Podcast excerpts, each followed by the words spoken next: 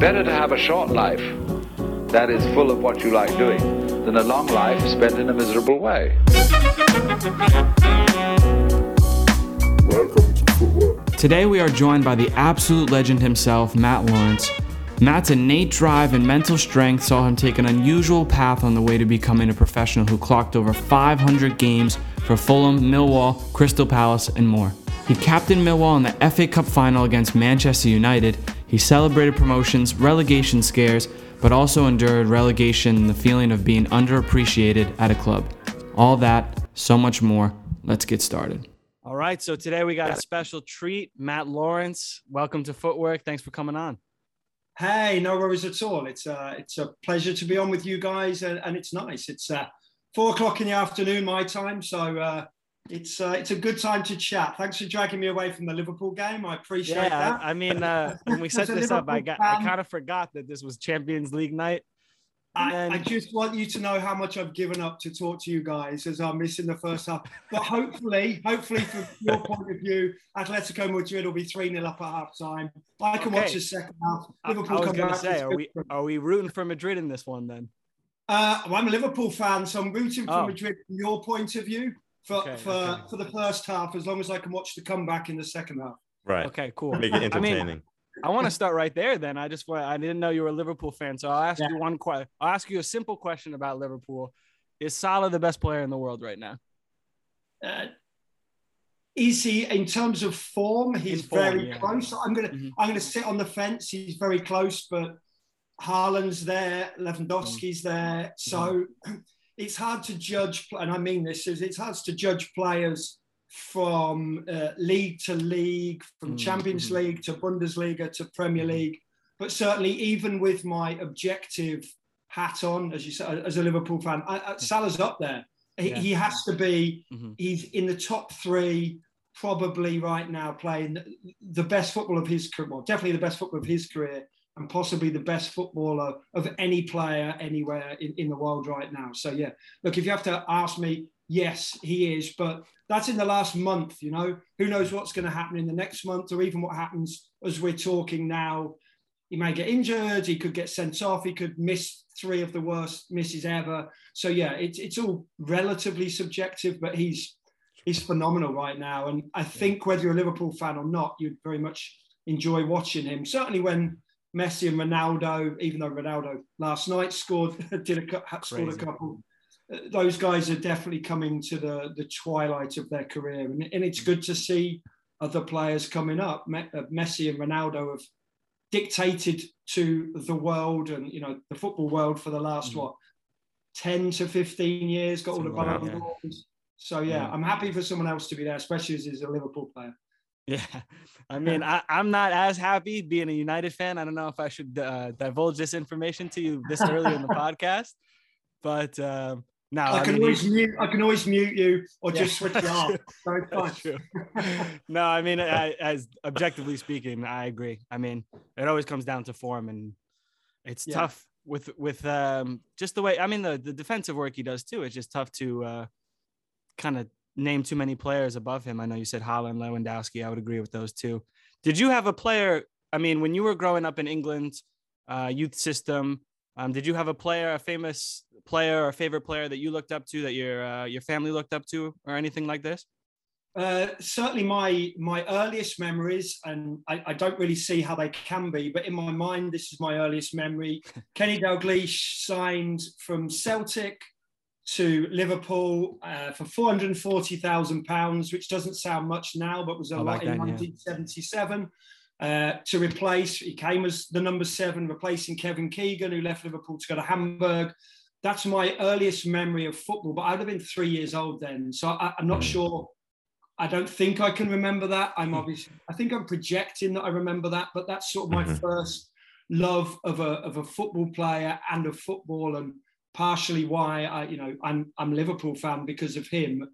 As I say, I, Mhm. I, I, seem to remember Kenny Dalglish playing in, in green and white for Celtic, but again, I don't think I can because I was too young. But you know, certainly growing up from my earliest memories to into my teens, Kenny Dalglish as a, a legend of Liverpool and Scotland and Celtic, and then also obviously as a, a manager of Liverpool as well. So that was my first love of football, first love of a, of a player, and, and like that's never gone away. Even mm. when he's sitting in the stands with Ian Rush at yeah. Liverpool now, watching the current team, you know, I'm I'm always interested to say what he's mouthing. If anybody can Ripley, uh, yeah, so lip read what he said when uh, United went five 0 down. You know, yeah, I saw him laughing yeah. there in the stands. Yeah, kind a passionate fan. So yeah, that's my earliest memory, and it's still he's still my love of the game is big partially because of him.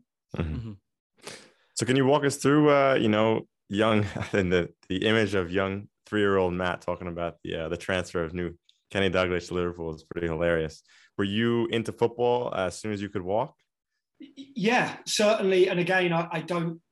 I have no memory of this because I was walking, I'm sure, at, at 12 months. But my my mum uh, always took me out into like we had a garage where we used to park the car, um, and I, I, apparently almost made my mum take the car out of the garage, and I'd be running around in the garage because it was cold when I was 18 months. That would have been December 1975, and I was the only way I could be kept quiet. My mum told me, and my father told me, was by kicking a ball around. So that was that's my or my my mum and dad's earliest recollection of me playing football, but my love for the game began just with you know around sphere. It wasn't football per se, but it was something right. that kept me happy. Mm-hmm. Um, I'm sure if I was growing up in America, it, it, may have been around baseball in 1975. It may have been a you know an American football. But yeah, my mum said that I would constantly chase the ball around and you know, lots of people who have watched me during my career will say I spent my whole career just chasing the ball around, but not really touching it. So, uh, so know, not, not much changed. has changed. Nothing's yeah. changed. No, but that's it. Seriously, 18 months of age, pretty much from the minute, or maybe a bit earlier, from the minute mm-hmm. I could mm-hmm. walk. That's what that's what kept me quiet. And I think one of the things that we, I mean, just from reading up on you and and getting some information, the the path that you took was just one that really kind of stuck to us. So you grew up um, where exactly in England? I grew up in Northamptonshire, which is certainly not a hotbed of, of football uh, or okay. soccer. Um, I grew up in Northamptonshire is obviously a, a, county for us, but a state for you. So, say I grew mm. up in the equivalent of Northamptonshire, I don't know, Delaware or, or somewhere okay. like that. A small, very small. Yeah. And not not a hotbed of the game. Um, our local team was Northampton Town. They were called the Cobblers because Northamptonshire is a, a shoe industry. So growing up, a shoe industry manufacturing a, a, county it was at the time. Obviously not anymore. That's that's long been uh, transposed to China or wherever it may be. But um, yeah, lo- loads of my friends' uh, parents grew up being, you know, working in shoe factories and stuff like that. But yeah, it was not a, a, a soccer town by any means. But uh, I was just naturally, I guess, gifted at it. And as I mentioned, I, have just always enjoyed running around after the ball. So mm-hmm. it went from enjoying running around after the ball to progressing it from, you know, through six, seven, eight. I used to go and watch my dad play. My dad, you know, my dad will, will tell you that he was the best goalkeeper in the world, but my, my dad uh, played, you know, crappy Rushden Sunday League football which is the wagon and horses play the dog and duck, and it would be the reserve sides of the wagon and horses and the dog and duck. So at four years of age, I would go and cling onto the goalpost and stand next to my dad and and watch a very bad level of football. But it certainly grew or piqued my interest in the game even more. And however bad the standard is, you understand that there's 11 people against 11 people and you understand what they're trying to do. They're trying to pass the ball in between the opposition and mm-hmm. score the ball. And I know it's in its simplest form, but as a four-year-old, mm-hmm. that's what you take it as. You're not looking at tactics or formation. And I picked it up very quickly. I guess that that's you know what you were supposed to do, and my love of it grew from there. I went and watched my dad every Sunday from the age of four to the age of 14 and then i started playing in that team to give me more experience playing obviously mm-hmm. against adults grown-ups and as, as a 14 year old who hadn't hit puberty you know i was i was incredibly small compared to a six foot guy who drank 20 pints on friday and saturday night smoked 20 marlboro and then came out and played football. So it, it wasn't the greatest standard, but it certainly hurt, uh, helped me in terms of physicality. And again learning how to deal with the physicality without being able to match it. So you have mm-hmm. to come up with something different, whether that's speed, whether that's a trick, whatever it may be. You, you mm-hmm. come up with different ways of, of playing through that. And of course, while I did that on a Sunday, on a Saturday, I would play a couple of years up for my local, you know, like club team as well. Mm-hmm. So all, all, the time I was playing against people who were either two years older than me or people who were 10, 20 years older than me. And mm-hmm. for me, it might not be the right route for some people, but for me, it was the right right route, and it, it certainly worked out, you know, okay for me. But that, that's that's just my kind of upbringing. Right. First off, I would like to say, I mean, I guess it's all relative because I would like to see some of the best players in the world drink 20 pints before smoke 20 Marlboros and then go play out. So that's at I mean, half time as well. There's at least one pint being drunk at half time and a couple of cigarettes being smoked. But again, look, I mean, that's that is also 14 years ago. That's 19 when I was 14. It's 1988. So of course, diets, even Sunday league players probably don't do that anymore. But mm-hmm. um, again, it's uh, a long time ago, and nutrition almost wasn't a thing. I know it was, but you know what I mean. It wasn't exactly yeah. as though we were eating uh, pasta and chicken and rice and things like mm-hmm. that the day mm-hmm. before game. Mm-hmm. So, I mean, as we're entering those uh, later teenage years, um, did you know that um, like you weren't going to get into the professional academies or things like this? Did you have an idea that college was the or American college was the route that you wanted to take? And then how did that all come about? Certainly, up until the age of about 14, possibly 15, I was very, very good. And, and there was a, a, a, within my age range, there was an opportunity to, to possibly go on to academies.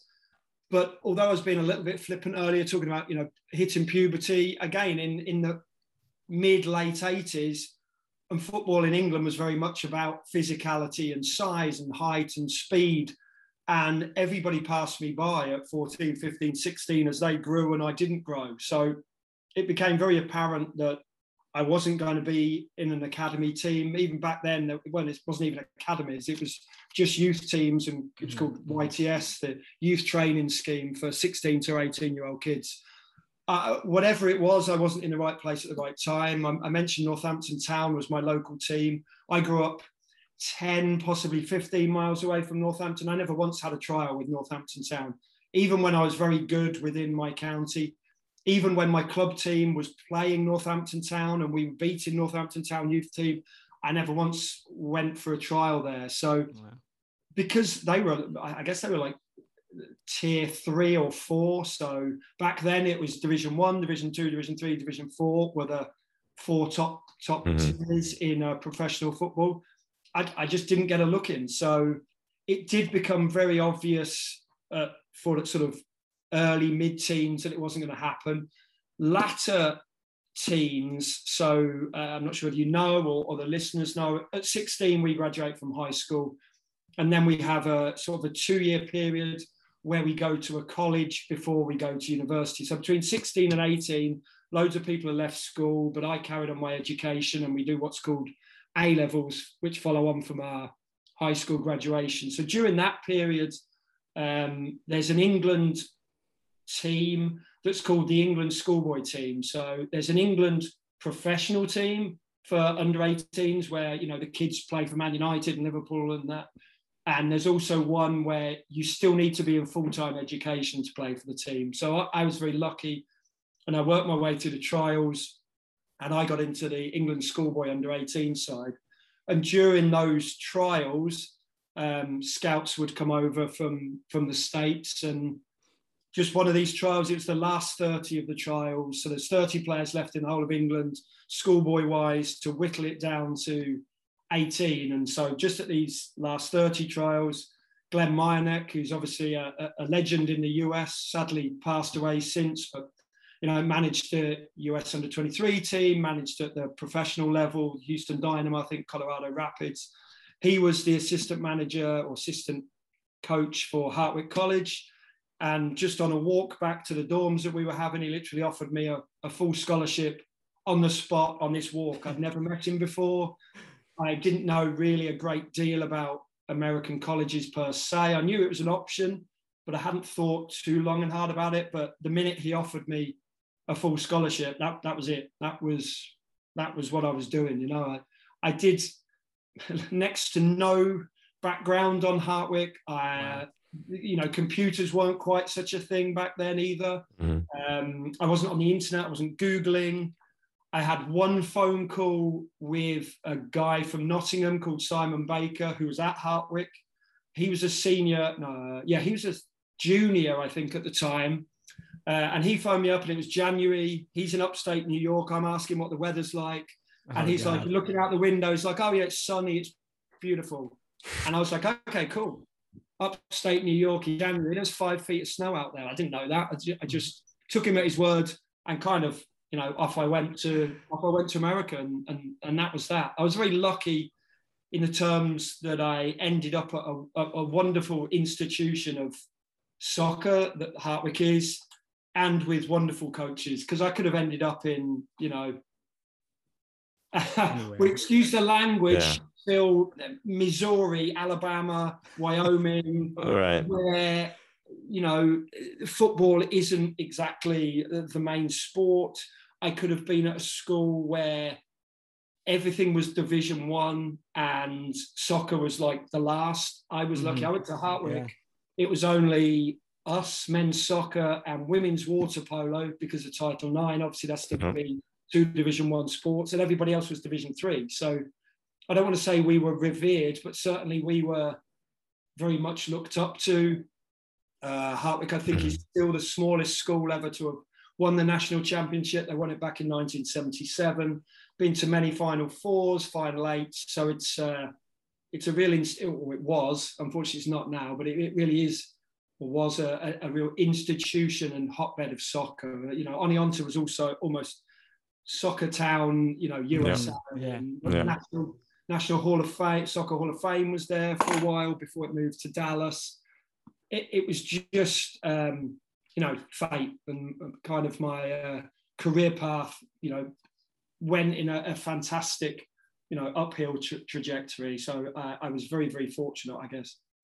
Right. And how would you compare just, um, I guess, the lifestyle of, I mean, maybe college is a little bit different than than what America is, but the lifestyle and then the soccer and the day to day from what you were experiencing in, in England prior. Um, I, I, was very, I, honestly, I was very, very fortunate uh, working with Jim Lennox, the head coach at Hartwick, um, Glenn. In that interim period between offering me the scholarship, he left. Um, but Carl Rees, who's now the head coach of Fairfield University, he took over as the assistant manager. He's, he's a, a guy from Liverpool, uh, somebody I'm still very close to, to to this day. And he went to Hartwick. He was a at Liverpool and Everton as a kid, uh, and a, a, very good player in his own right. So I was just fortunate that I, I was learning from two of the very best coaches in the country at, at the time, if not still now. And it felt like a, a, professional club, but I was going to school. So my classes mm. were in the morning. We made sure that all our classes were between eight and 12. I would either go to the gym or we would train. We'd train every day from whether it be two to four or four to six. And it just had the feeling of a professional club. And from somebody who had never spent time at a professional club, I had nothing to compare it to anyway. So mm. my analysis right. of it was this is what professional football is because I'm playing it every day. I'm playing it at a very high standard. Um, and I'm being coached by some of the very best people.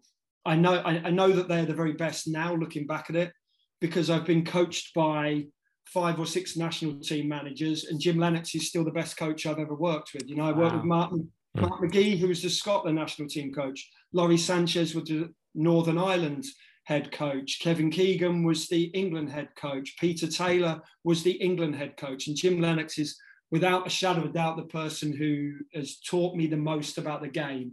Granted, mm. that may be because that's that sponge like period between 18 and 21 uh, i took everything on board and i i needed to be taught more because i'd never been within the professional game. But mm-hmm. between jim lennox and, and carl rees I, I, I learned so very very much. And come i guess like junior senior year uh, jim and carl had told me that i could go go home you know and and make my way in the professional game. And I had full belief in them, and obviously, you know, without being arrogant, you have to be any professional a- athlete has to be have a modicum of arrogance. I was, I was more than believing that I was good enough to go back. If it had just been two people saying it and I didn't believe it, I'd have failed. The two people Right. were telling me, and I had the inner belief that I would go back and, and play professional football. And, you know, again, right place, the right time, and all of that. But yeah, you know, a certain amount of talent too. And the, the path followed on from American college to, uh, to professional ranks back in England. Right. And before we jump to the professional ranks and you going on trial uh, at Wycombe, how was the adjustment period when you first got to Hartwick? Was there a huge Uh, difference in level um, from where you were playing? I was lucky. Level certainly not. It, it was much better than where I was playing. Um, transition wise, in terms of I'm going from England, living with my mum and dad, and uh, you know, having my uh, metaphorical bottom wiped for me every day by my my parents, and, and going and living, you know, abroad. Um, obviously, granted the same language, although at times it doesn't feel like it. I, I couldn't understand people; they couldn't understand me. But I went with uh, a guy called Ian McIntyre, who was actually uh, the captain of the England schoolboy side that I said about. Um, so we went to, we were roommates the England schoolboy side. We went to Hartwick together. We roomed for four years there. There was a number of other English players at Hartwick. Carl Rees, as I said, the assistant coach was an English guy.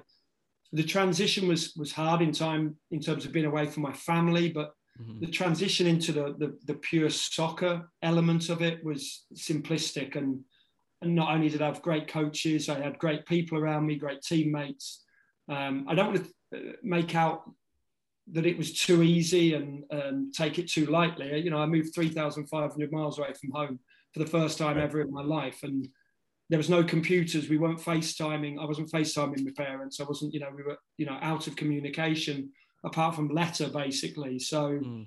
um, it was hard from that point of view, but again, I, I was lucky. I, I, I'll say the word again. It, it's a bit of luck that I fell into um, a, a wonderful place in Oneonta, a wonderful college in Hartwick, had wonderful teammates around me, and, and the community of Hartwick Mhm. bought into bought into the, the soccer team as well. Like Ian and I went to different people's houses every Thanksgiving. You know, some weekends uh, teammates would take us home to to Jersey or Pennsylvania or wherever. We Mhm. it, it was like there was no way I could fail if I went about it the right way. If I went to class every day and made sure I was passing, so I qualified as an NCAA athlete, Mhm. obviously, and as long as my footballing ability was up to speed and I carried on with that, and I wasn't embracing the party lifestyle of college and university too much, uh, it would have been very, very difficult to fail at Hartwick College.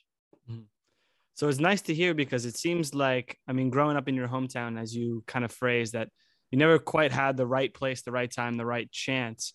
And it seems like this great experience at Hartwick kind of was that right place, right time. And it seemed like it did a lot maybe for your mentality, your ability. And then seems like it kind of set you or reset your mind in terms of ambitions and possibilities in the professional game. So, how did you take that onto um, the trials and then ultimately sign, signing with the Wanderers? Um, luckily, as you know, I had two very good people telling me I was good enough. I believed I was good enough. So I graduated early from college. Um, I, I, mentioned a little while ago the, the two-year transition period we have between high school um, and going to university. I got credits for those at Hartwick, so I was already on a, a career path, not career path, but a um, university or college path to be able to graduate early. So mm-hmm. I graduated after three and a half years. So Christmas 95, I graduated and I gave myself from Christmas 95 to go home to June 96, which is obviously, you know, six months of the English soccer season or the European soccer season to make it as a pro. If that didn't happen, I was coming back to the States to do my master's and go about life, you know, in, in a different manner and more down the education path. So Ian and I, uh, my roommate from Hartwick, we would go back every Christmas and play for a non-league team called Grays Athletic, um, who were probably in maybe like the sixth or the seventh tier of the you know the England English pyramid uh, system. So three, maybe yeah, about three or four outside of the professional ranks. So we we, we would play there uh, during the Christmas period uh, every year. I went back there, played for Grays for maybe five, six games in Christmas period and January, uh, Christmas period 95, January period 96. And within six games, I'd scored four or five goals. And I had Wycombe, Ipswich, Sheffield Wednesday, and a couple of other teams offering me offering me trials. Um, and Wycombe were the team that I went to first, and I did very. I was there for two weeks. I knew within having been there for approximately 20 minutes that I, I was good enough to, to play for that team, and I, I felt comfortable there. And I, I spent two weeks there. I played a reserve game. I scored and set a goal up in the reserves. And they offered me a, a, a contract. You know, I think I signed it February the 10th or February the, February the 15th, 1996. So from graduating December the 21st, 1995, I had signed professionally within wow. you know less than less than eight weeks. So again, yes, um, skill level and ability, but also a, a, a, little bit of luck as well that everything mm. just sort of fell into fell into place neatly. Right. And do you feel that uh, how was the level at Wycombe compared to Hartwick? That um, you were you um, just left. I mean, December '95, you would have played that season, so right, so, and then you went right home. Exactly. So even the reserves, Wycombe reserves, I think Wycombe were in the third or possibly even the fourth tier of the professional uh, uh, system back in England. It, uh, even their reserve team was just so much quicker, so much more physical. Um, mm-hmm. so it took a, a, a really big adjustment. And I'd be lying if I didn't say that at times the game would pass me by because I said to you that during training I knew I was good enough, but it's training to match day situations and the the professionalism and that real hunger and desire and almost players within your own team trying to cut your own throat to play in the starting lineup and obviously metaphorically cut your own throat, not literally, although it came to blows at times. But um, yeah. uh, you know, it, it it took a massive, massive transition. Again, very fortunate that I had that six month period to sort of bed in. I, I mm-hmm. played in fits and starts for the first team, but I trained with the first team during that last five months of the season, you know, January 96 to May 96 when the season finished. Trained every day, learned how to become a professional footballer, got taught by professional footballers around me what it means to be a professional um, and, and, just learn on the job, which meant that when I went back to Wycombe for pre-season of July 96, I was fully up to speed physically and, and mentally. It, it was a real uh, difficult adjustment and that's uh, Wycombe and with, without being disparaging to Wycombe, we're not talking about Liverpool here, we're not talking about Man United but the, the standard was so very good. And again, I, I, was, I was surrounded by a bunch of, you know, very good people as well. And as I think they are at most football teams, but I, but I had a, a lot of fun doing it. But it was, um, the learning on the job was very difficult. I didn't even mm. drive when I was there. I remember mm. being driven to training by teammates. And on the way back from training, I'd fall asleep in the back of the car every single day for the first six months because I was so shattered. The intensity of training, uh, physically and mentally, just took such an adjustment. And as I say, mm. that's coming from Hartwick College, which was a, a very professional college team in the American collegiate system, you know. But I, I just wasn't.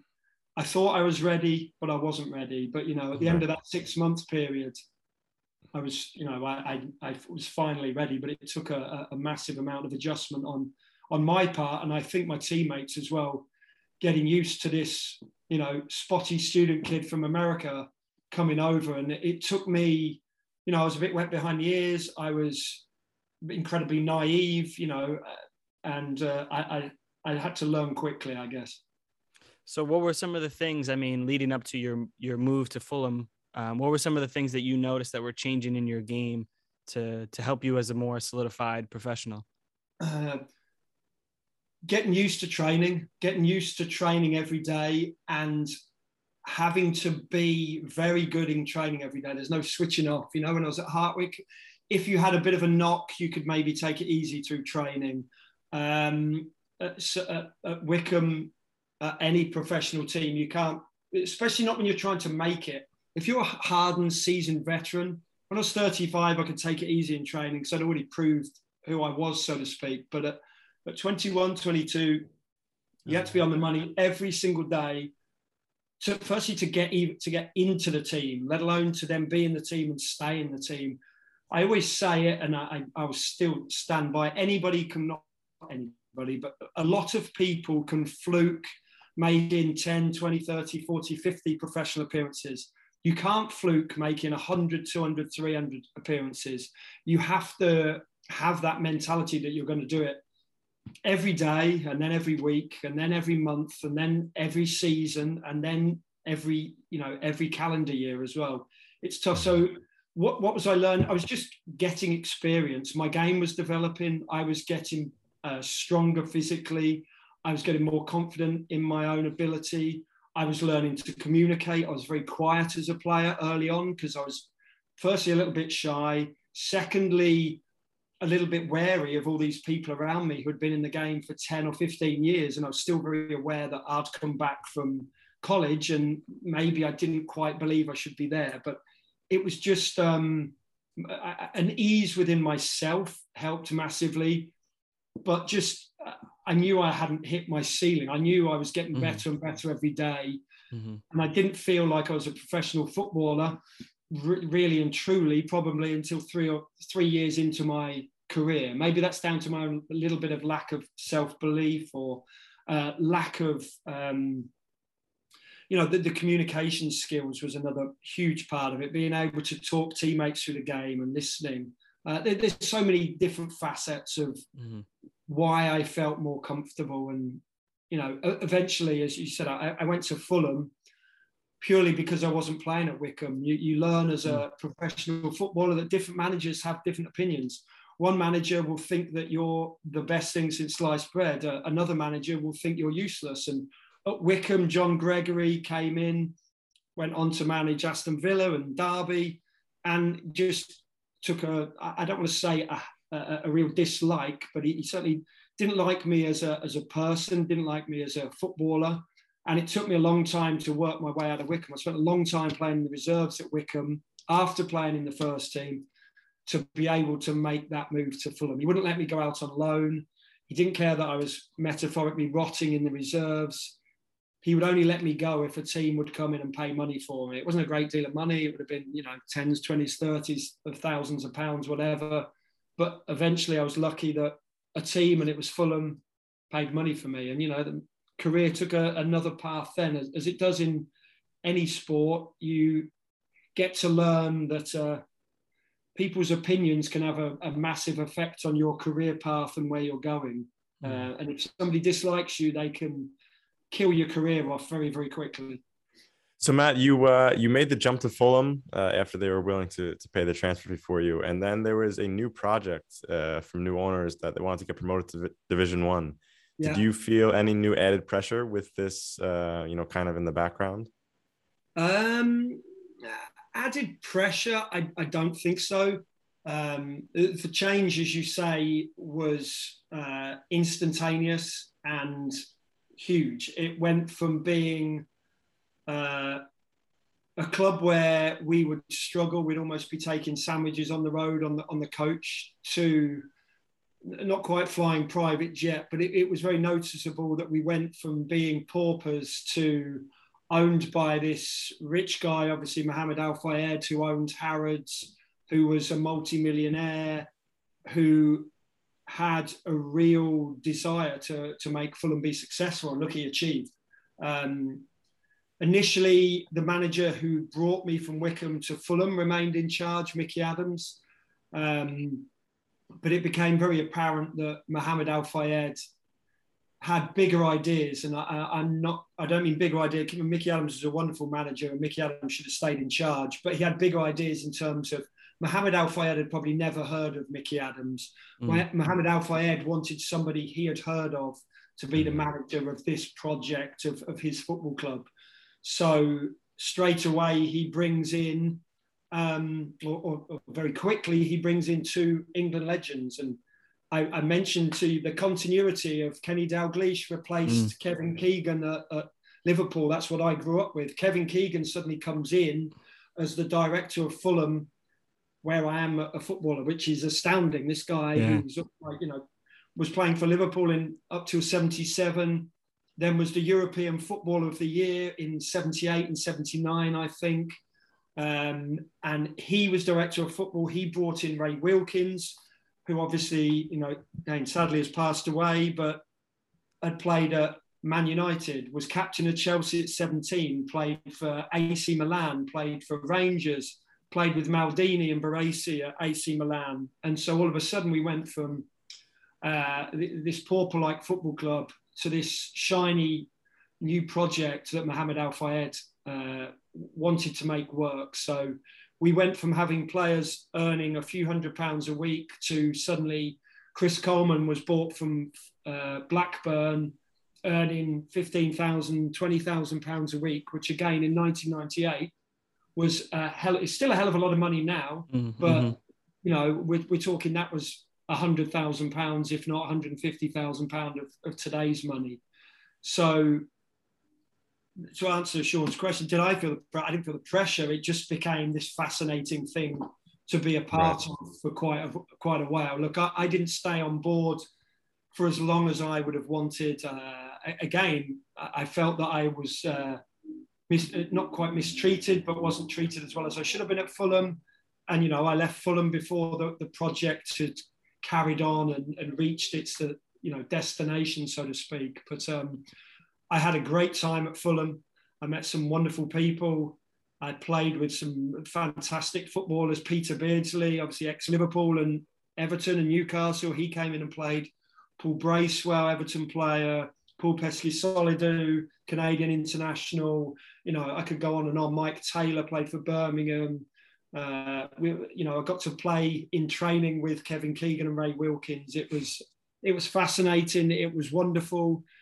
I did very, very well for Fulham. Uh, I think the season we got promoted or just missed out on promotion, I played 55 of 56 games. I think I only missed once with suspension. Um, and I was up due for a new contract. And with all the money that had come into the club, I knew that players had come in to replace me, were earning 20 times as much money as me. And I was still playing in the team and they were in reserves in the reserves. I felt I should get offered a decent, you know, contract, and and I wasn't. The the, the contract mm-hmm. I got offered basically said, "Piss off, off you go. Mm-hmm. We don't we don't want you anymore." Even though I played all those games, so you know, um, I don't want to say I'm that guy who doesn't want to be disrespected, but I couldn't possibly stay at the club playing on money that I thought was, mm. was respectful to me and to, to what I have what I had achieved the season before. So yeah, our, our paths um, veered in, in different directions and, and yeah. my ties were cut. And it's a, a, a massive shame. I, I, that's one regret I have not being offered a good contract because Fulham was uh, and still is such a, a wonderful football club. I, have been back there since watching games. Um, I've been back there playing at Craven Cottage for the teams. I've been back Great there stadium. since I've uh, yeah, and way better now that uh, obviously Khan's is Khan's in charge, and obviously there's now a swimming pool on the roof of the of the uh, stadium. It's turned into a community stadium. Uh, uh, just a massive, massive uh, regret that things didn't work out there. As I said, mm-hmm. I've been back since I've retired and played in testimonial games and played in charity mm-hmm. games there. Mm-hmm. Two or three of very close friends, Fulham fans, and things like that. So yeah, just a just a shame, but it was out of my hands. You know, it's, yeah, it's a regret right. it didn't work out, but you know, it was something that was, out of my control. Yeah, well, uh, we, I mean, we try and tell players that um, you kind of have to know your self worth in the end. So, I mean, yeah, it, I think think it's a tough thing for a player to go on playing for a club or owners that you know aren't respecting the the amount of work and the amount of games 55 out of 56 games that you played i think um, do you feel like there was anything you could have done or you you, you felt that that one was out of your hands as you say no I, I genuinely felt it was out of my hands i genuinely felt i wasn't a big enough name i genuinely mm, right. felt that one or two right backs had been bought in a right back had been bought in for a million pounds as in transfer fee and then was being paid thousands of pounds a week and was not playing, and I was playing. So, you know, you can't do much more than play every game of the season, barring one. Um, and as you say, look, I, I never needed to earn the money that, say, Chris Coleman was earning. But as you say, you, you have to have some self worth. And very early on in my career, you know, the other professional players I played, just always be happy with the contract you're signing. Mm-hmm. Don't worry about other mm-hmm. people. The centre forward's always going to earn more money than the right back. Mm-hmm. That's a fact of life. Um, unless you're Cafu, you know that, that's just going to happen. Um, but be happy that you're earning what you need to. Have. Don't sign your contract and then in six months' time be knocking on the door saying I'm not happy with this One contract. More. Yeah. Be incredibly be be happy with with what you mm-hmm. want. The contract I got offered was no good. So I went in and said, you know, we, we need to negotiate. And I was told this is a take it or leave it deal, which is even more, yeah. even more, more reason to believe that that right. was, you know, please leave. Mm-hmm. Right. And then, I mean, after that, making that move to back to Wycombe, a little homecoming, did you, how did you feel as, as a, in terms of a step in your career? Did you feel that was a sidestep coming back from Fulham? Did you feel like it was just a fresh opportunity? What was the mentality going back? That's that's a good way of putting it. It's a fresh opportunity, one hundred percent. In terms of also, you have to look at it what you said initially as well. It was a, a sideways step for me, without a shadow of a doubt. Um, mm. I have to remember that Wycombe were bottom of the league when I signed for them. I think it was about uh, my memory's not great. Uh, I think it was about Christmas time I signed for them, and they had three points. Had three mm. points. So everybody thought they were going to be relegated. The only reason I went there was because I I thought they would survive. Um, I thought they had enough in the dressing room for us to survive. So yeah, sideways, possibly a downward step financially better step, which helped. It was a longer mm-hmm. term contract as well.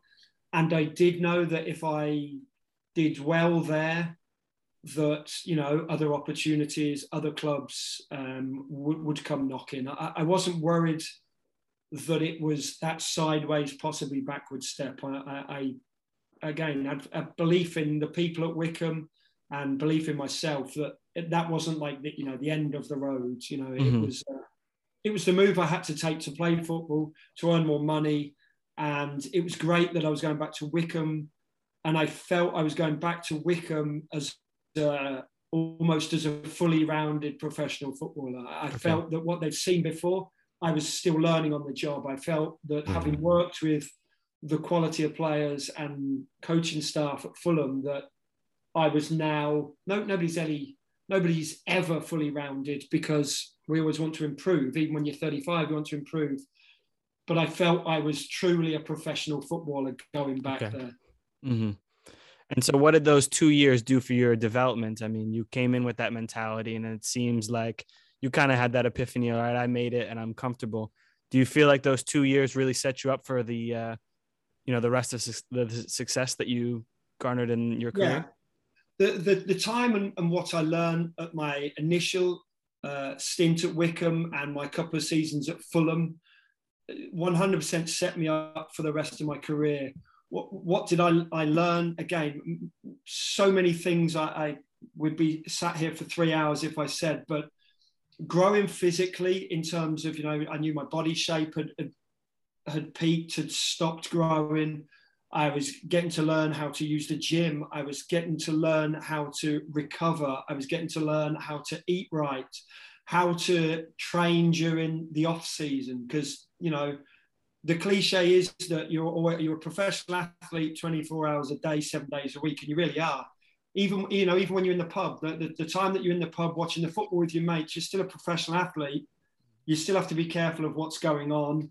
Um, it, it's just it's a multifaceted growth of uh, an individual of me as an individual and as an athlete, and taking on board, learning to take on board um, what the coaches are saying, working out which bits to maybe wheedle out and not listen to, working out which bits to truly take on board, um, working out which bits uh, uh, of advice teammates are giving you and which bits to disregard, um, and really learning to to watch football and analyze it, be more analytical of the games I'm watching, whether it be Liverpool playing Atletico Madrid, whether it be Man United playing Bayern Munich, then watching games at my own level as well, and, and just taking many, many different pieces of, of everything coaches, players, my own learning process. Um, and, and just grow it, you know, experience uh, of playing but when, by the time I returned to Wycombe, I played over 100 games of football. I said, you, you, you don't fluke that. I played over 100 mm-hmm. games. I knew how to be a professional footballer and I knew what to do on every match day. I, I knew how to uh, focus on my game. I knew how, even having a, a, wife and kids, I knew how to block them out going into the game. And that sounds horrible and heartless and inhumane, but that has to happen. As you're traveling on the coach to the game, you switch your phone off you're you're, you're focused on on what's going on and, and the path ahead and then when the game finishes don't get too upset if you've lost don't get too high if you've won because the next game's only three days away and mm. you can have a post-mortem for a certain extent about what went wrong and what went right but also know that you've got the next games there at any second you're never going to win every mm-hmm. game something's always going to go wrong so I'd love to keep on that just for a second because yeah, the highs and lows and things like this. And how do you feel that you were able? What are some of the things that you would do to kind of keep that level head and not get too high after a win, not get too low after a loss, and kind of keep that same baseline? I would say. A, a lot of it is down to good coaches, and that coaches aren't going to come in after the game. And if you've won five nothing, tell you all how wonderful you are and throw down five crates of beer and say, go on, lads, party. you know, you've just won three points. You're the best. Um, not having managers who, when you lost 6 0, will come in and throw teacups at your head or kick football boots at you, a la Ferguson and David Beckham. Um, but also, it's in having the, the coaches that treat the team as a, as a team and then treat you as individuals as well. I was somebody who could respond to being shouted at. I didn't mind being shouted at. It probably would have been worse for me if somebody had put their arm around me and said, "You played so wonderfully well." I, I liked mm. coaches picking out what went wrong. Of course, I needed to be told what went right to a certain extent, but make sure you tell me what's gone wrong as well. Um, how do you? That, that's part of staying on the even keel. It's what's going on around you and your family. And my dad would come to most games, most games, and my dad would always have something to say about what went wrong, which is great, rather than telling me how wonderful I was. Um, mm-hmm. And also my own innate ability to not believe, or, you know, maybe people will say it's a bit of a lack of self belief. At no point did I ever think I was fully grown, fully rounded. Mm-hmm. No point did I think I was the next Ronaldo. You know, no point did I ever think I was the next Lee Dixon as a, as a right back. I was always trying to grow. So I think that's just a, an inward mentality. I don't think I needed to do anything per se. I, I think it was mm-hmm. there. Uh, and I think it had been learnt from coaches, you know, from down to a junior school when I was eight years old and my coaches never getting too excited with me or Jim Lennox at Hartwick College never telling me I was the best thing, you know, in the world. Mm-hmm. You know, you, you take your guides from people who, who teach you, uh, and that can be down to school professors as well. It can be down to obviously down to your parents, down to siblings. I, I think we're, we're, sponges, and we, we we take on board little bits of everything from every facet mm-hmm. of our life. Of course, you, I was focused on football. Do you feel that just from the day to day, you're someone who takes motivation from what they can be and what level you can reach? certainly when I was a, as a footballer, yeah, yeah, I, I always was, or I thought I was always striving to be the best I could be. You know, some people may disagree and, and tell me how I didn't do the best I could do, but certainly as I got, I know we're now moving on a bit, but as I got older, I, I would, you know, prehab more and, and work on prevention of injuries more and staying fitter in the off, off seasons and working in the gym not only before training and then after training. Um, as I say, it's just growing as a as a, as a person and a, you know as, as, an individual as as you get older and develop through through your career. And, and mm. I, maybe I'm making it too simplistic. Maybe I'm making out that it all just fell into place, but I don't feel I needed to work that hard on the mental aspect of it. I felt that that was there I felt I'd learned that from people around me.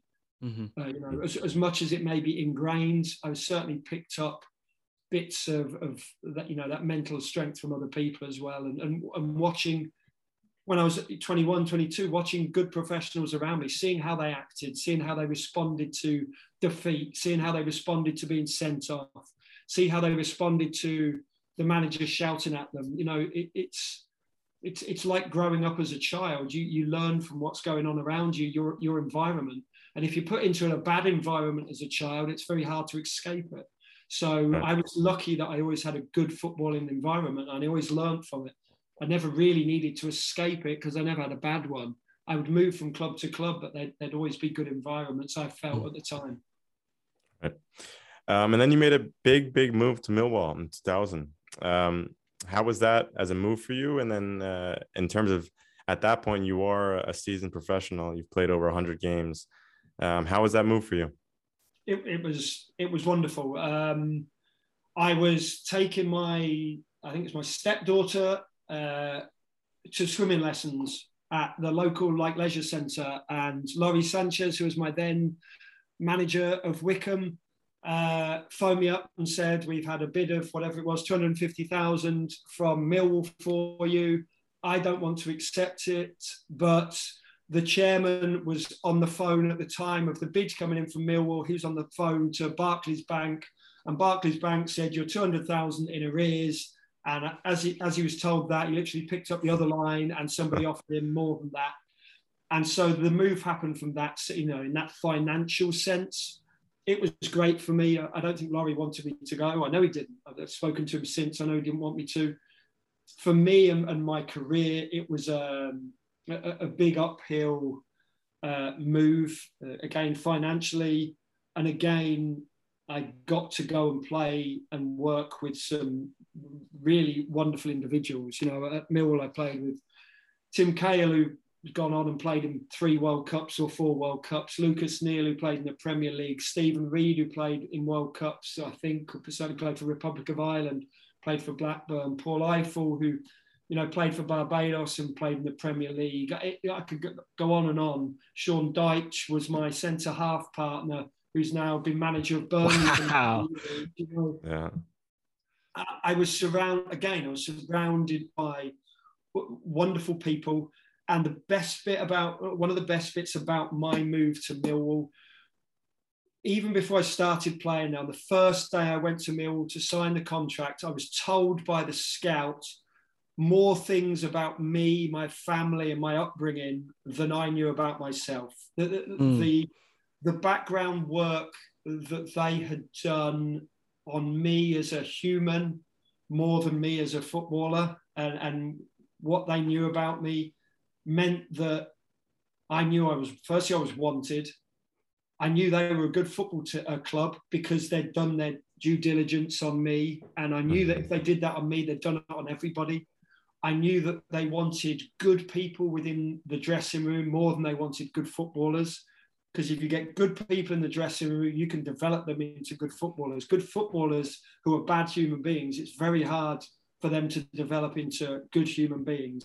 Mm-hmm. Um, or, or, maybe not good human, but, but bad people within the dressing room. Look at Mario Balotelli. He's got all the skill in the world.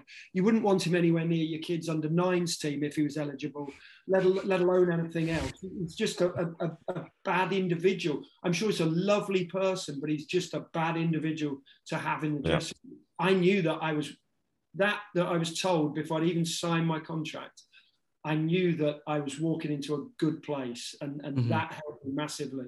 Mhm. So then, can you touch on some of those levels of success that you had personally as, um, I think, player of the year, and then your team also enjoyed a nice uh, promotion campaign in 2000, 2001. So can you go into some of the things that you enjoyed personally, and then I guess some of the reasons why you think your team were so successful, in addition to what you said about having the good characters in the dressing room? Yeah, so I, so I went there at the uh, February of 2000, I think. So there's four months left of the season. We were in playoff the playoff positions. Quite before, just you know, when I was on the phone to Lawrie Sanchez, Lawrie Sanchez said to me, and he's the Wycombe manager, so he's saying that about rivals of, of Mill. He said, "I hope you guys don't get promoted this year because you're not quite good enough." But you guys will get promoted next year if you don't get promoted this year, because because Mill are a, a great club and they've got some really, really good young players there. And he was as good as his word. I think we got knocked out in the. Um, I think we got knocked out in the playoffs. I think, if my memory serves me right, or we just missed out on the playoffs, so we didn't get promoted. And the next season, we were all a little bit more mature. We were all a little bit better, um, and we got promoted. And that promotion season, um, I was, as you say, I was lucky enough to win Player of the Year. Um, the top goal scorer of the team, and my roommate at the time, Neil Harris, has never forgiven me for that as a right back, winning Player of the Year. He was As a top goal scorer would, yeah. top goal scorer. I think he's top goal scorer in um, in the league. A wonderful guy. Um, went back and managed Mill relatively recently as well. We're still in contact, but he's never forgiven me for that. But um, it, it was nice to have those plaudits individually. Um, one much better than that was we got promoted. So financially, it's good for you. As a team, it's great for you. I think Neil I and possibly Tim Cahill got in the league team of the year. So all the professional players of the league all vote for their best players Mhm. as a, of a goalkeeper right back. So you have a, a starting 11 at the end of the year um, voted for by your peers of who is the best team in the in the you know who are the best players in the league. And I, I was Mhm. lucky enough to be in that as well. And I think that is um, one of the things that I cherish. You know being recognized by your peers people that you play against every week recognize that you're good. It's not just fans who may only watch you every now and again or fans who have more ability to vote for you. This is voted for by by your peers. So that meant a lot. And that promotion season I really do think we knew from the beginning of the season that we would get promoted because we, Mm. we, we were that good and there was that much self belief and that much self, um, no, that much quality in the dresser. As I say, I, I reeled off many, many players, and it's not just the quality of the players, it's the background that the club did on all the players. I honestly couldn't tell you one bad person, or, or not I mean bad person, one bad individual in a footballing sense within that dressing room that made life tough for any of us. We were in it together. We went Mhm. out together. You Mhm. know, we'd go bowling together, go go karting together. Yes, we'd have a night out together. You know, we would fight on the field together. You know, metaphorically and not metaphorically, we would fight in the tunnel against the opposition. To, you know, together. You know, all that. And again, not not quite fisticuffs, but but certainly arguments and you know verbal disagreements. It, it was um, a, a dressing room that, that that played together and stayed together, and that for me showed me if I was ever going to go to go into coaching or management, which I'm not, I, I would take that team and go through not just the starting eleven, but go through the 20 people within the dressing room at the training grounds. And, and, and take little bits from every player, their personalities on the field, off the field, and also that due diligence that the scouting network had done at Millwall. Uh, I, Mm. I know it's I'm sure it's done a lot more now because you have a lot more ability to Mhm. check me out, you know, online and stuff like that. But but the stuff they did in in 2000, 21 years ago, you know, was a little bit ahead of ahead of their time, I think. And uh, you know, just as much as the players and the fans and the coaching staff deserve credit, like the scouting network behind deserve a massive massive of credit for that. Mhm. Uh, you know, ability to construct a, a, a tight knit um, dressing room. Forget the ability. I really do believe that it's the the tight knit dressing room more than the quality. The quality is great, but the fact that we were all very very friendly and all good good people really helped. Now we can't mention um, the success at Millwall without mentioning the FA Cup run and final, ultimately in 2004. I mean, a crazy and amazing story. We'd love to hear um, you go into detail about this whole run, if possible. Yeah, it um, it all fell into place. Uh, we were again, luck plays a big part in things. Um, we didn't play a Premier League team until we played Manchester United in the final, and you know we saw what happened there. But that's getting a bit bit ahead of myself. Any cup run, you know, you, we're, we were lucky because we are a championship team, so you join in the third round.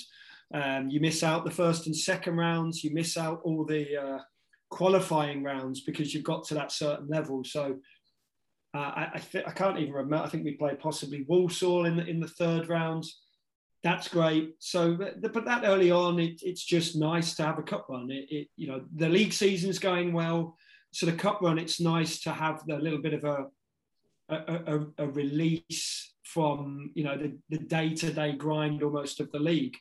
And, and obviously, the further along you go, you start thinking, wow, we're only two games away from the quarterfinals or four games away from the final. Um, I think we played Burnley in one of the rounds. That went well. And then we played a, a non-league team. It was it was Telford, I think we played. Whether that was the fourth round or whether that was the fifth round, I can't quite remember. But um, it, was a, a dreadful uh, winter in England, and we kept going back and forth to Del- Telford. I think we had, I think the game was postponed about four times. We'd get down to Telford, it would rain, the pitch would be waterlogged. It wasn't a great pitch because of uh, because it was a non non league team, and and that really, really dragged. But again, I think that showed like the mental um, ability of, of the team to stay within the moment of being able to deal with keeping on going down, having multiple games called off. And I, I think that type of uh, that mentality really helped as well. Helped with the cup run too, and helped with us being successful. So got through that as well. And it then starts getting interesting and you know you get to the quarter final stages and, and, and then things start getting interesting because you know you, you see which teams are left um, and the, the, with any cup run it's about who you draw in the league and you know, how, how you who you draw in, in the cup. And i don't know whether everybody knows but the cup draw is we, we still have a, an oh we did at the time had an old fangled way of of doing it. So all the balls would go into a velvet bag and they'd be drawn out and they'd be live on air. And you'd probably have alan shearer drawing the home teams and gary lineker drawing the away teams. Um, and we were for, for me we were fortunate that we drew tranmere tranmere rovers in in the quarterfinals who aren't, aren't a great team uh, but you know that um, all of a sudden you become uh, the the team that is uh, the favourite. All of a sudden, mm. everything turns around. You're now the favourite mm. in the quarter final, and that brings a completely different pressure. Obviously, now that the expectancy is that you win, whereas previously maybe it's not, and you're like, oh wow, now you're playing against a team. We better not slip up. Um, and I think at the Den, I think we initially we played them at the Den and, and we drew. And then we had to go away to Prenton Park, which, if anybody knows Prenton Park up, up around Liverpool, not the nicest place to go. The pitch is dreadful. I saw videos of that, and I, I think there was a missed penalty in the um at the end of the first the the first the, end of the, the replay. First the replay, yeah. the the field looked uh oh, it's dreadful. Quite interesting. Did Kevin, did Kevin Muscat miss the penalty in the? I think so. Yeah, I was watching some highlights in preparation, and yeah, there was a whole lead up on this, and they I, one, I, think, yeah. I think Kevin was the captain uh, and he missed a penalty. And yeah, so that means we have to go back to go, or go to Prenton Park, which is, mm. as you saw, not a nice place to go. But again, our, our team had that uh, uh ability to deal with adversity, traveling from London up to Liverpool, playing on a, a quagmire of a pitch, as, as you yeah. saw. It's before you know, we, we now play on pitches that are semi acrylic, you know, the, the plastic is worn, woven into the grass. I think most pitches are 65% grass, 35% plastic nowadays. I'm sure plastic's not the technical term, but it is. Um, and um, we went up there and got a result. I think it was two one. I think in the in the uh, replay up at Prenton Park. Um, and so then you're in the semi-finals, and there's us and Sunderland, two championship teams, and Man United and Arsenal as Premier League teams. So, great draw. So great draw. We are very, very cynical, being cynical human beings that we thought that as those balls go into the bag and that they're you know twirled around, that the uh, sponsors would make sure that Man United draw one of the championship teams and Arsenal would draw one of the championship teams, so that Man United can play Arsenal in the FA Cup final. I'm sure many. I'm sure many thought the same. Exactly, and obviously that didn't happen. And we played Sunderland, and the semi-finals is at a neutral ground, so nobody's got the advantage. So we go off to to Old Trafford to play uh, Sunderland. So the the biggest ground um, in the country in terms of capacity crowd, apart from Wembley. So we, we we're off there, and yeah, we played a very good game. Sunderland were probably the better team. Sunderland had more possession. Sunderland had more chances, but we we defended better. Very lucky that we had Tim Cahill playing for us, so he he scored for us. Mm-hmm. Um, and I'll always remember him running the length of Old Trafford, twirling his shirt above his head yep. to go from the far goal up to the other goal, which is where just to the side of our goal, which is where our, our fans were. So, or the mm-hmm. majority mm-hmm. of our fans were. So, so yeah, we we played that game and, and we won, and it was uh, well. At first, it's a remarkable experience playing at Old Trafford, but to to play in a game where there's that much pressure that you know that you're getting to the to the FA Cup final. If you mm. win, mm. uh, I've, I've, never felt anything like it. The, like the adrenaline rush um, before the game, during the game, the nervous energy obviously before the game, and then the adrenaline still being with you for the whole of the evening after that Old Trafford game. We obviously, and, and nobody would deny us the opportunity to party. We went back to our um, hotel and, and you know parted the night away, and and it was uh, a great 24 hours. That's for certain. And then how was how was that uh, the cup final game? I know we know the result wasn't uh, uh, the, the, the, best, the cup, but the cup final was tough because during the cup run, during the league season, we'd picked up a number of injuries. Kevin Muscat, our captain, broke his leg and I think dislocated his kneecap in the semi final at um, Old Trafford. So you, you never like seeing friends and teammates getting hurt. So he got hurt. I think the majority of our centre forwards were suspended or hurt. We really had a complete and utter makeshift side in that final. So not mm. only are you playing the best team in Europe at the time in Man United, it's a half a Millwall reserve side. And with all due respect to that Millwall team and however much togetherness we had, when um, you know, you're down to the bare bones, and we really were. It, it, it, I don't want to say that we went into that game knowing we could have, knowing we would lose, but it, it became very, very difficult because we didn't have our team. It wasn't our team. I was fortunate because I got to be the captain because Kevin got injured. Wonderful for me. I would give, you know, I would give everything I, I could for Kevin to have been the captain, for him to play, for us, for us to have had a full team and had a real shot. We, we, we would have had a real shot with the team we had if it was if it was the full team and we had everybody out there. Dennis Wise, our player manager, had about 10 cortisone injections in his calf going into the game. Just everything was was against us. So the day was wonderful, the experience was wonderful. We played against Ronaldo and Roy Keane, and I got walk, to walk out alongside Alex Ferguson, so Sir Alex Ferguson, and Roy Keane and Ronaldo and Giggs and Scholes and Van Nistelrooy.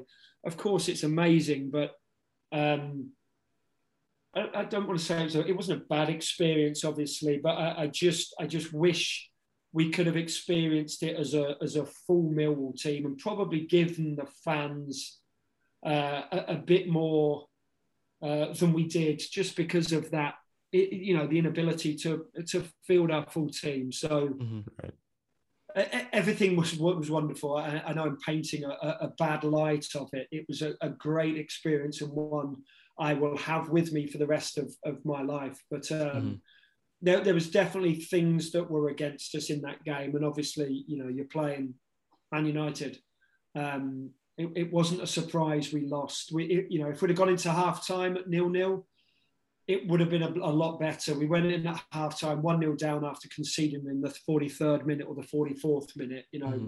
things things didn't fit into place for that final, which was unfortunate. But look, mm-hmm. you know, not many teams play in the FA Cup final. Not many people in the world have walked their team out, you know, in the FA Cup final. And I got to do both of those things. So I don't have any regrets per se, but I wish more of my teammates had have had that ability to be playing because they were suspended or injured or whatever the case may have been. Mm-hmm. Right. Yeah. So before uh, we don't want to run out of time here, so we want to um, hit you with some not quick fire, but a little quicker questions where we kind of get a whole package of the uh, of the career. So we're gonna start off with best player you played with and best player you played against.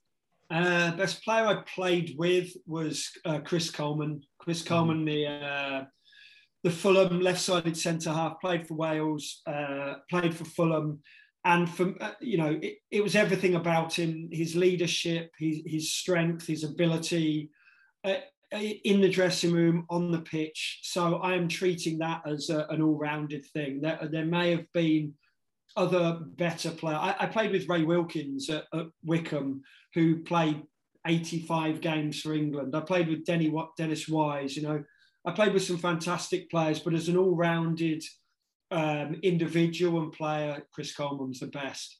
I played with, best I played against.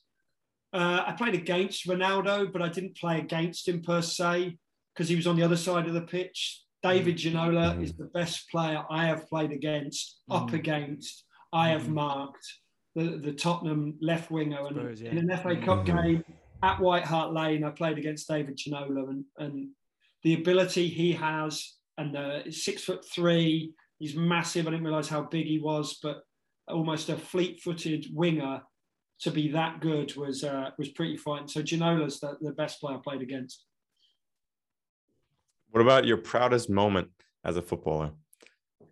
proudest moment, and and this is uh, I, have got three, um, and I'm not going to deviate from that. So I'm, I'm sorry, I, have got three. My proudest moments were escaping relegation with Wycombe on the last day of the season, escaping Crystal Palace, escaping relegation with Crystal Palace on the last day of the season, and then winning the FA Cup final, uh, winning the semi final with um, Millwall, uh, and, and, just all for different reasons. But the adrenaline buzz right. from all three of those was was amazing. To escape relegation with eight minutes to play away at mm. Lincoln with Wycombe Wanderers, it may not feel like the most romantic of things. When you've played 45 games of a season, to go into it knowing that you need to win to survive after all that's gone before you. So basically, you're playing a season that's one game long, and mm. the, the, adrenaline uh, sort of coursing through, uh, you know, everybody and coursing through your veins is amazing. So then to go 45 games and 82 minutes into the season. So now you're playing an eight minute long season basically because it's nil nil with eight minutes to go. So then score to know that you are safe if you keep a clean sheet. It's 1 0. Lincoln are already, already relegated. We're staying up if we stay at 1 0. Lincoln don't give a shit about anything. They put five people up front for the last eight minutes and just start pumping Man. the ball into the box.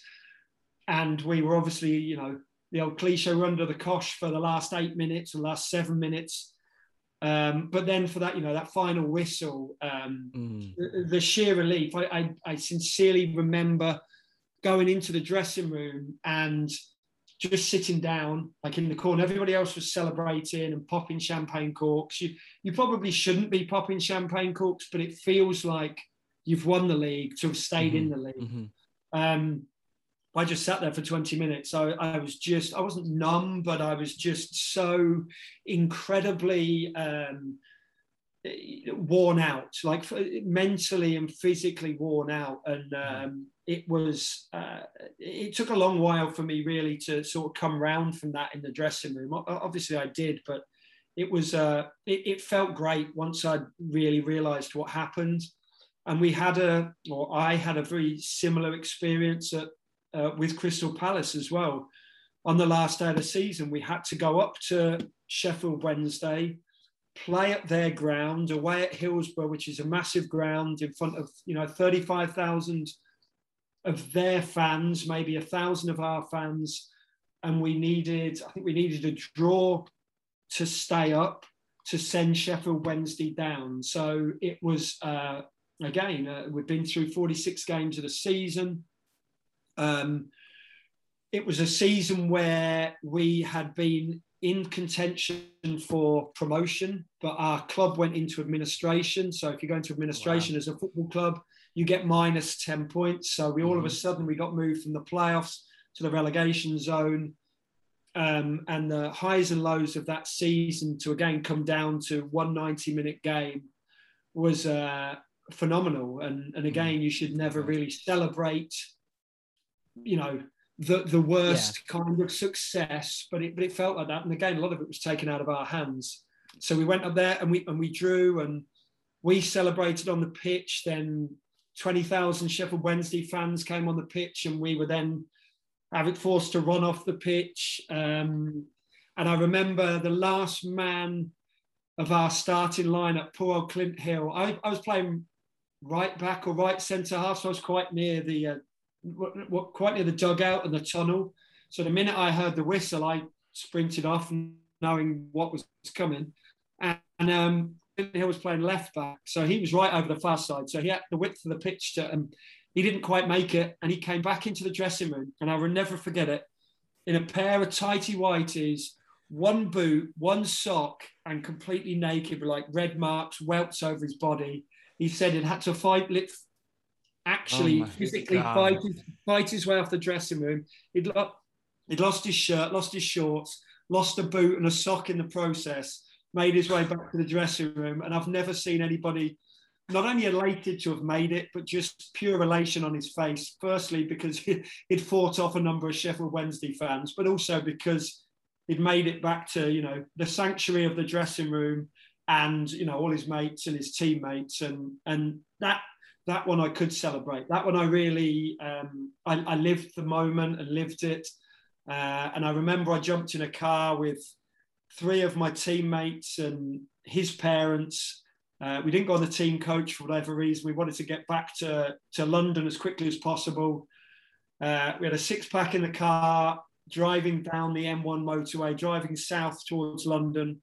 Uh, we stopped off at a, a motorway service station, like a gas station and we, we piled out there to use the bathroom.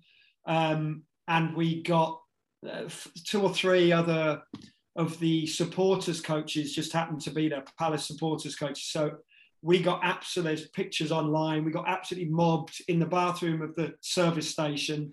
Um, not in the manner that George Michael would get mobbed in uh, bathrooms in service stations, in a totally different manner. But we made it off the pitch uh, uh, sorry, out of the bathroom, just surrounded by bunch of everybody, all the fans jumping up and down. And uh, again, it was it was great to see, um, uh, you know, the real people, the real people, uh, you know, fans, what it meant to them for us to have survived on that day, and it and it felt fantastic to experience that with with the fans.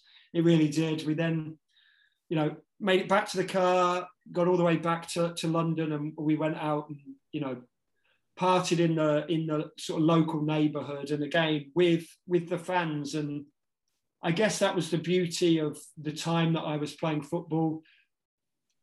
There weren't, or, or people weren't so willing to take mobile phone pictures of you. People weren't so mm. willing to sell a story for money. And if I had mm-hmm. too many drinks, they weren't willing to sell stories to the sun, you know, and things like that. It was a time, I don't want to say you know, I don't want to sound like an old man there, but it, it was a time when it felt good to be celebrating with people and feel safe with the fans without you know having to worry about what was going to happen the next morning you know Mm-hmm. if one of us stumbled over accidentally or because we'd had too much to drink and you'd have people taking pictures and making you look a fool the next day. So Mhm. that was my second. And then as i say winning win, the third one is obviously winning that semi-final um, against sunderland.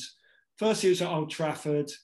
Such a, a you know a monumental stadium iconic stadium everybody everywhere around the world certainly with, with soccer knowledge knows old trafford so for it to be there for us to have made the fa cup final and again the, the celebrations with fans and with just a, a really good bunch of people so I know that's a very long-winded answer to the question, and I'm sure you only wanted one answer. But honestly, No, no, no. those, That those- was those three um, different um, games and different days at different phases of my life, at different phases of my career, really stand out now. Mm-hmm. Even you know, a long time later, a player who's suffered you know numerous concussions and headed way too many footballs, but those that you know the distinct memory of those three days will will, you know will stay with me until you know until until I can't remember them anymore. But it will be a it will be a long time, sure. You know,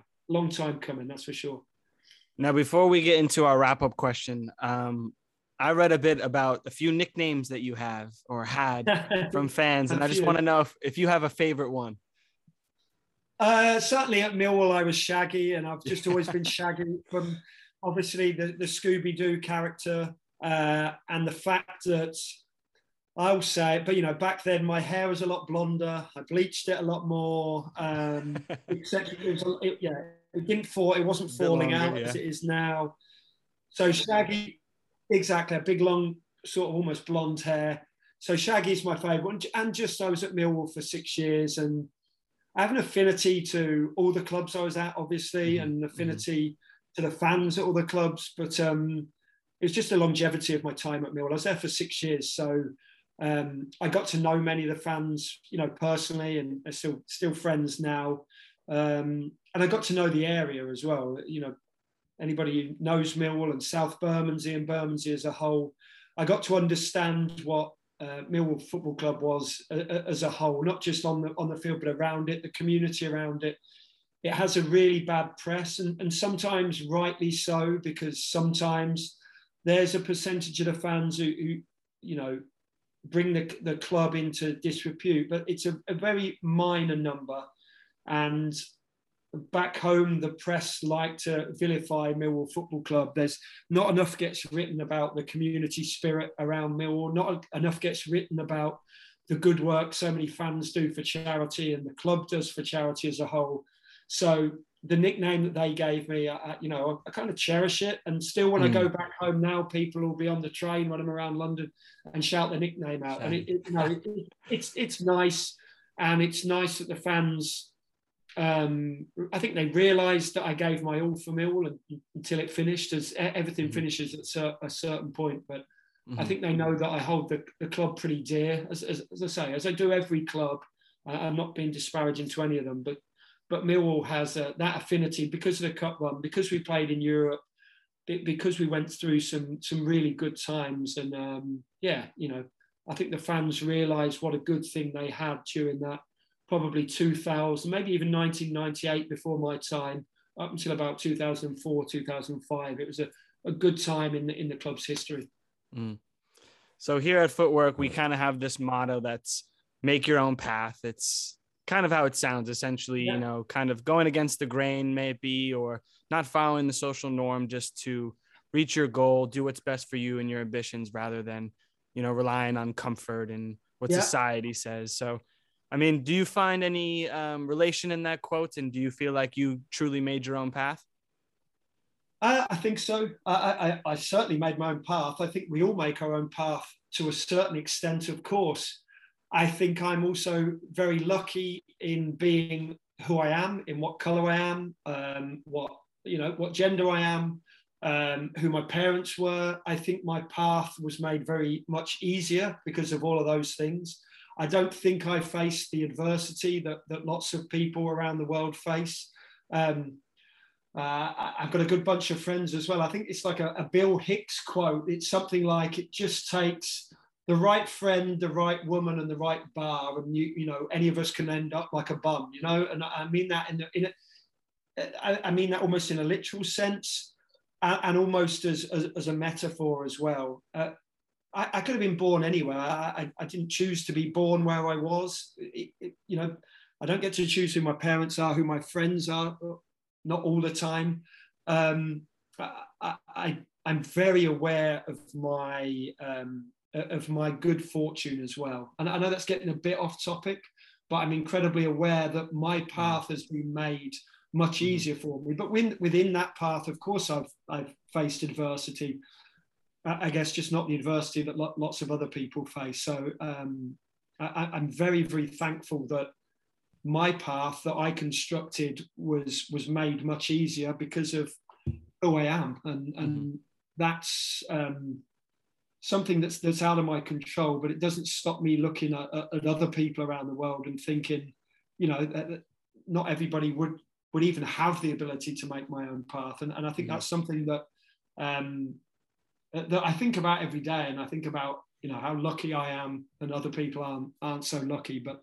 Mm-hmm. Um, what what I have done that doesn't take away from what I've done. That doesn't take away from how hard I worked, uh, how hard I worked at school even to pass my exams, how hard I worked to learn to be able to read, write, and learn my times table and things like that. And it also doesn't stop me realizing that you know I'm probably only one mistake away from, or, even during my career, one big mistake away from everything going away. You know, you only need to look at is it Henry Ruggs who who just got done for, for drink driving and got into the car crash and through a fault of his own and ended up taking somebody's life. And his whole life is ruined now from doing that. He'll, he'll never forgive himself. I'm sure he'll never play in the NFL again. He'll go into go into prison. And again, I'm going off on, on little tangents here. And it's, you know, there's there's lots of other people around the world more fortunate than than, than us three who get to make mistakes time and time and time again, mm-hmm. and they still carry on on their career path. So I'm. Mm-hmm you know, within each of our paths and within my path, I'm very aware of all of our differing levels of ability to make our path. And mm-hmm. you know, somebody like me who is is fortunate, but I'm still only one mistake away from my career path. Uh, you know, whatever it may be, finishing tomorrow. I'm, I'm not mm-hmm. completely. Uh, I'm not as fortunate as some may be. I'm not, I'm not, Prince Andrew. I can't make the mistakes that he did and still carry on with his life. You know. Mm-hmm but I'm also much more fortunate than many other people. So I may not have answered that question quite um, in the manner. No, it's a it's a great, it's a refreshing perspective yeah. uh, of, but, of um, gratitude, and yeah, it's yeah. I, am fortunate. Uh, I'm, mm-hmm. I am fortunate. You, you mm-hmm. know, we we all know what goes, or I wish everybody knew how difficult it was for other people to mm-hmm. create their own path. But um, mm-hmm. yeah, my, the the path that I have made, I have made myself, but it has been made more fortunate because of who I am. No, it's a great perspective, and uh, couldn't agree more. Now, Matt, where can people find you today? Before we uh, before we end, where can they find you? Are you on social media? Are you doing anything uh, um, online? And where can you find me today? I'm at Matty J Lawrence on Twitter. Um, I think I'm on Instagram, but I don't use Instagram. Uh, I'm not on Facebook, and I'm very glad, given the current climate, that I'm not on Facebook, and I've never yeah, been lucky. on Facebook. Um, I hope that gets disbanded, but um, I know it won't. But um, I hope it does. Um, where else can you find me? Currently, I'm sat in my apartment in Jersey City. I just moved, just moved from Jersey City, or well, from Manhattan to Jersey City. So that's where I am now. But um, I'm working for NYCFC doing the radio broadcasts. So it is at nycfc.com forward slash radio for any commentaries you want to listen to of NYCFC. Right. I think I think that's the right one. I am also working on radio shows for Sirius XMFC, and you will find me on Sirius Channel 157. So that's those uh, little bits of advertising done. Um, that is that's that's pretty much it. That's where you'll find me. I'm yet to find a local pub in Jersey City, so I couldn't tell you where we'll, where you will find me locally. I've only been here a couple of weeks, so I'm sure I'll soon find a local pub. But uh, you'll also find me. I'll tell you where you'll find me. You'll find me at the GMT Tavern on Bleecker Street, where my friend owns a bar. So I'm there as well. He's just about to reopen after, um, after a, a fire that was no through no fault of his own. So he's just reopening up now. So yeah, GMT Tavern on the corner of Bleecker and LaGuardia in Manhattan. That's where you'll find it. I love it. There that. we go. I might have to when I'm back in the winter. I may have to meet you there too for a Yeah. pint. Yeah, for That's real. where I'll be. Amazing. Well, Matt, thank you so much for joining us. Uh, it's been a No, pleasure, and um, you know we could talk for hours, and hopefully there's a there's a round two sometime. yeah, a- anytime you want. Anytime you want. Footwork is sponsored by ourselves, but also Kong Fitness and Merchant Designs, baby.